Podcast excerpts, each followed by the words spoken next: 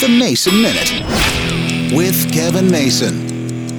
Years ago, when I was in school, I learned the value of being able to work ahead. I don't know if you can hear it right now, but I'm about to lose my voice. See, I've been working ahead. I caught a cold late last week, so I knew it was coming. Eventually, when I catch a cold, it always goes to my throat. So I worked ahead, got some episodes done, thought I was good, was going to cut today's episode on Sunday, but I'd lost my voice. So I waited, tried to get through the day. I already had Monday cut. I was good. So, well, it finally caught up with me. So you're getting the ugly voice today.